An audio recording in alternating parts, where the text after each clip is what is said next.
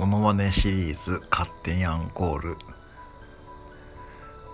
4年前に京都に行った時に京都の市バスで京都を巡っていた時にオムロニンナジに着いた時の京都の市バスの運転手さんのニンナジオムロニンナジの言い方です。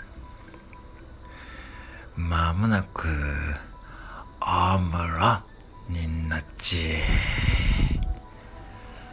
あむら、になっち。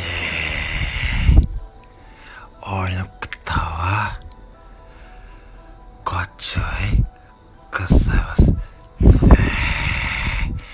まもなく、あむら、になっち。